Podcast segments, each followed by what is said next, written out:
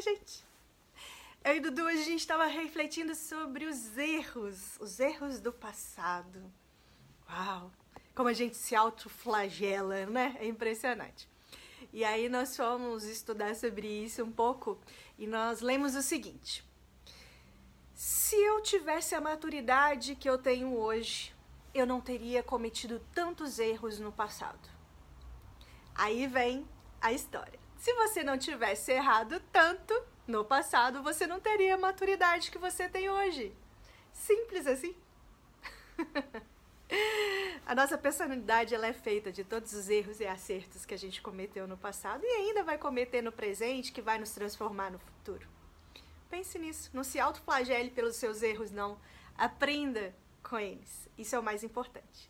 Deixa aqui o que você achou dessa história, se algum dia você já se autoflagelou pelos erros.